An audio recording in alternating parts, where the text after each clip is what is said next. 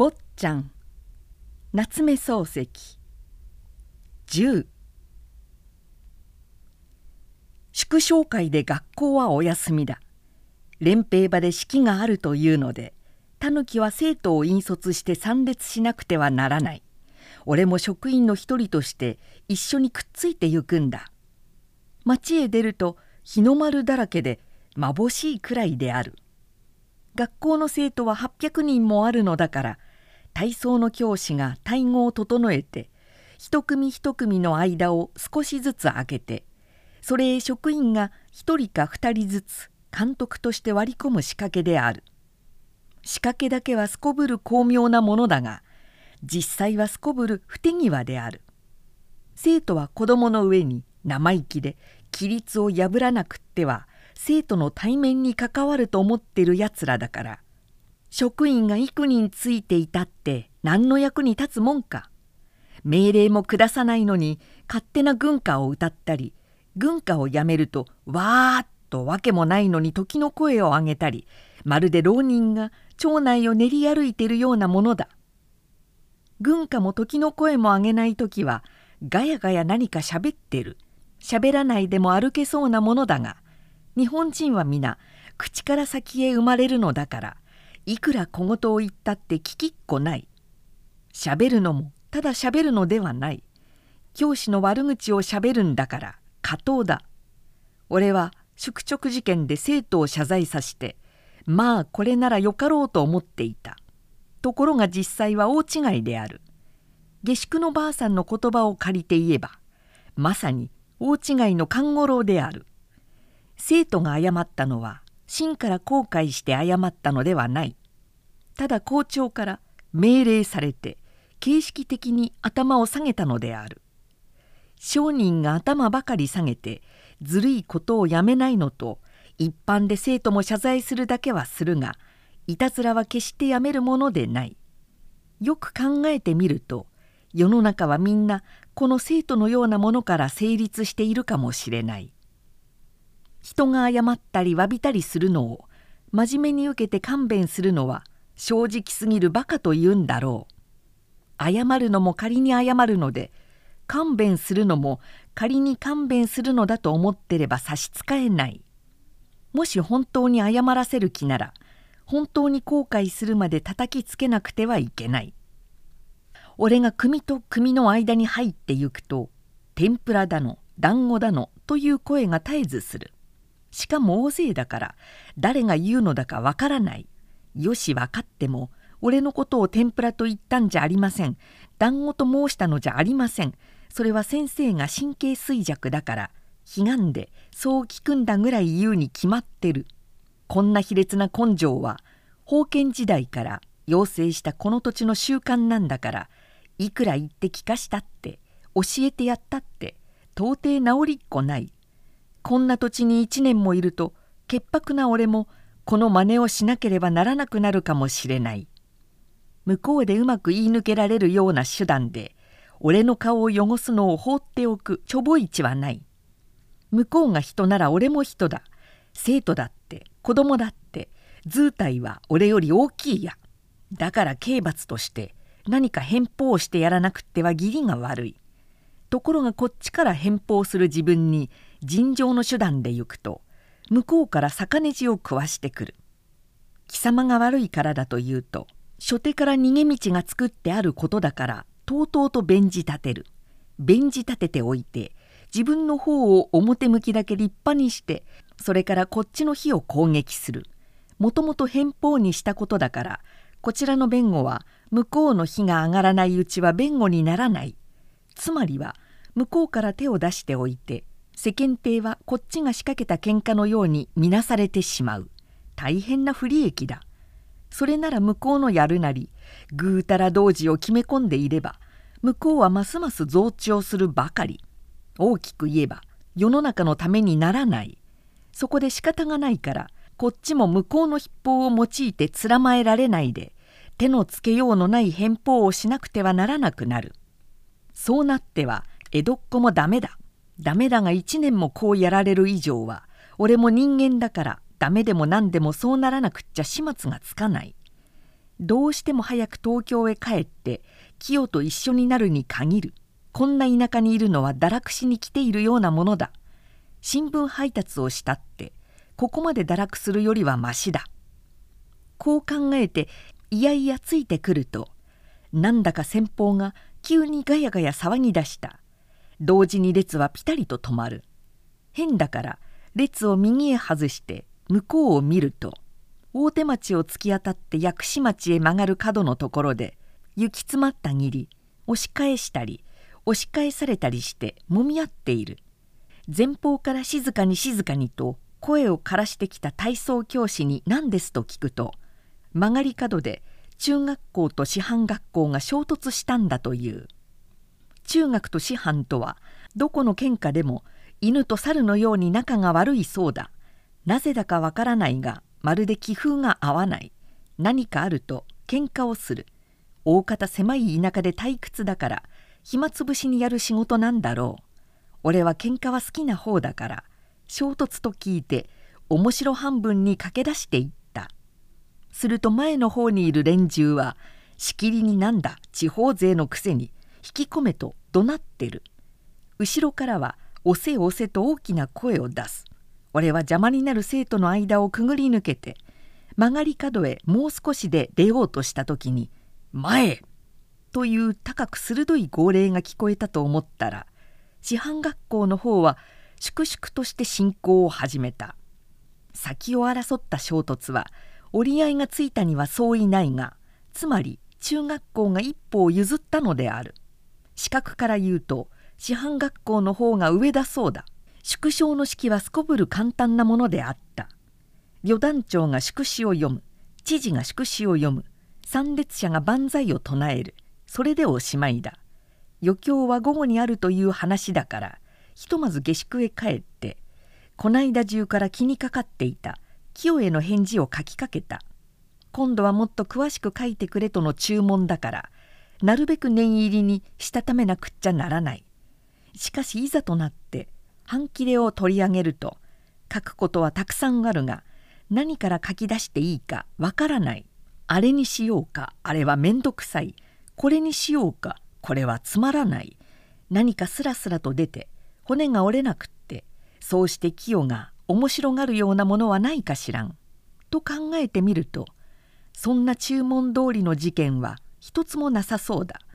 俺は墨を吸って筆を示して巻紙をにらめて巻紙をにらめて筆を示して墨を吸って同じ所作を同じように何遍も繰り返した後俺にはとても手紙は書けるものではないと諦めてすずりの蓋をしてしまった。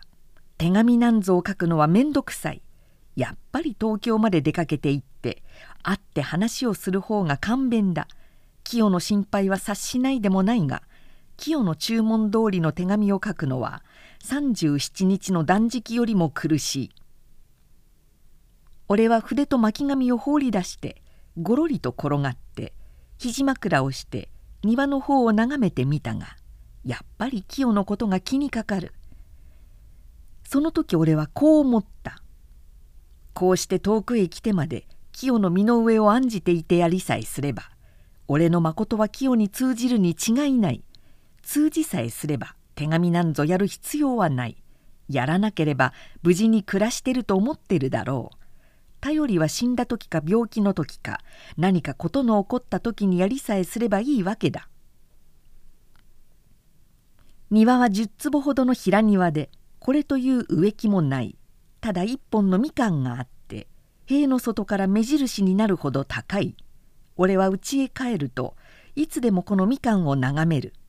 東京を出たことのない者にはみかんのなっているところはすこぶる珍しいものだ。あの青い実がだんだん熟してきて黄色になるんだろうが定めてきれいだろう。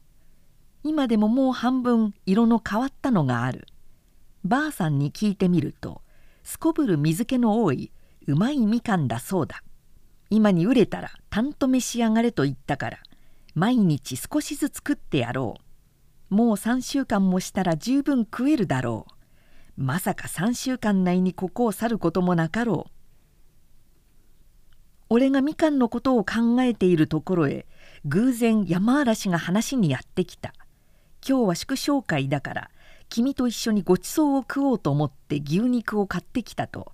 竹の皮の包みをたもとから引きずり出して座敷の真ん中へ放り出した俺は下宿で芋攻め豆腐攻めになってる上そば行き団子屋行きを禁じられている際だからそいつは結構だとすぐばあさんから鍋と砂糖を借り込んで味方に取りかかった山嵐はむやみに牛肉を頬張りながら「君あの赤シャツが芸者に馴染みのあることを知ってるか?」と聞くから「ってるとも。この間占いの送別会の時に来た一人がそうだろう」と言ったら「そうだ僕はこの頃ようやく感づいたのに君はなかなか敏捷だ」と大いに褒めた。あいつは二言目には品性だの精神的娯楽だのというくせに裏へ回って芸者と関係なんかつけとる。けしからんやつだ。それも他の人が遊ぶのを寛容するならいいが君が蕎麦屋へ行ったり団子屋へ入るのさえ取り締まり場外になると言って校長の口を通して注意を加えたじゃないか。うん。あの野郎の考えじゃ芸者街は精神的娯楽で天ぷらや団子は物質的娯楽なんだろう。精神的娯楽ならもっと大べらにやるがいい。なんだあのざまは。馴染みの芸者が入ってくると入れ替わりに席を外して逃げるなんてどこまでも人をごまかす気だから気に食わない。そうして人が攻撃すると僕は知らないとかロシア文学だとか俳句が新大使の兄弟文だとか言って人を煙に巻くつもりなんだ。あんな弱虫は男じゃないよ。全く御殿女中の生まれ変わりかなんかだぜ。ことによるとあいつの親父は湯島の影間かもしれない。湯島の影間たなんだ。何でも男らしくないもんだろう。君そこのとこはまだ煮えていないぜ。そんなのを食うと真田虫が湧くぜ。そうか大抵大丈夫だろう。それで赤シャツは人に隠れて湯の町の角屋へ行って芸者と会見するそうだ。角屋ってあの宿屋か。宿屋兼料理屋さ。だからあいつを一番へこますためにはあいつが芸者を連れてあそこへ入り込むところを見届けておいて面吉するんだね。見届けるって4番でもするのかい？うん。角屋の前に増屋という宿屋があるだろうあの表2階を借りて障子へ穴を開けて見ているのさ。見ている時に来るかい。来るだろう。どうせ一晩じゃいけない。2週間ばかりやるつもりでなくっちゃ。ずいぶん疲れるぜ。僕は親父の死ぬ時1週間ばかり徹夜して看病したことがあるが後でぼんやりして大いに終わったことがある。少しぐらい体が疲れたって構わんさ。あんな乾物をあのままにしておくと日本のためにならないから。僕が天に代わって中陸を加えるんだ。愉快だ。そうことが決まれば俺も加勢してやる。それで今夜から4番をやるのかい。まだマス屋に掛け合ってないから今夜はダメだ。それじゃいつから始めるつもりだい？キンキンのうちにやるさ。いずれ君に放置をするからそうしたら加勢をしてくれたまえ。よろしい。いつでも加勢する。僕は計りごとは下手だが喧嘩とくるとこれでなかなかすばしこいぜ。俺と山嵐がしきりに赤シャツ退治の計りごとを相談していると宿のばあさんが出てきて学校の生徒さんが一人堀田先生にお目にかかりたいてておいでたぞなもし今お宅へ参じたのじゃがお留守じゃけれ大方ここじゃろうてて探し当てておいでたのじゃがなもし」と敷居のところへ膝をついて山嵐の返事を待ってる。山嵐は「そうですか」と玄関まで出て行ったがやがて帰ってきて「君生徒が祝勝会の余興を見に行かないかって誘いに来たんだ。今日は高知からなんとか踊りをしにわざわざここまで多人数乗り込んできているのだからぜひ見物しろ。めったに見られない踊りだと言うんだ。君も一緒に行ってみたまえ」と山嵐は大いに乗り気で俺に同行を勧める。俺は踊りなら東京でたくさん見ている。毎年八幡様のお祭りには屋台が町内へ回ってくるんだから潮組でも何でもちゃんと心得ている。土佐っぽのバカ踊りなんか見たくもないと思ったけれどせっかく山嵐が勧めるもんだからつい行く気になって門へ出た。山嵐を誘いに来た者は誰かと思ったら赤シャツの弟だ。妙なやつが来たもんだ。会場へ入ると恵光院の相撲家本門寺のお絵式のように幾流れとなく長い旗をところどころに植え付けた上に世界万国の国旗をことごとく借りてきたくらい縄から縄綱から綱へ渡しかけて大きな空がいつになくにぎやかに見える。東の隅に一夜作りの舞台を設けてここでいわゆる高知のなんとか踊りをやるんだそうだ。舞台を右へ半丁ばかり来ると吉津の囲いをして生け花が陳列してある。みんなが感心して眺めているが一向くだらないものだ。あんなに草や竹を曲げて嬉しがるならセムシの色男やビッコの亭主を持って自慢するがよかろう。舞台とは反対の方面でしきりに花火を上げる。花火の中から風船が出た。帝国万歳と書いてある。天守の松の上をふわふわ飛んで栄所の中へ落ちた。次はポンと音がして黒い団子がシュッと秋の空を射抜くように上がるとそれが俺の頭の上でポカリと割れて青い煙が傘の骨のように開いてだらだらと空中に流れ込んだ。風船がまた上がった。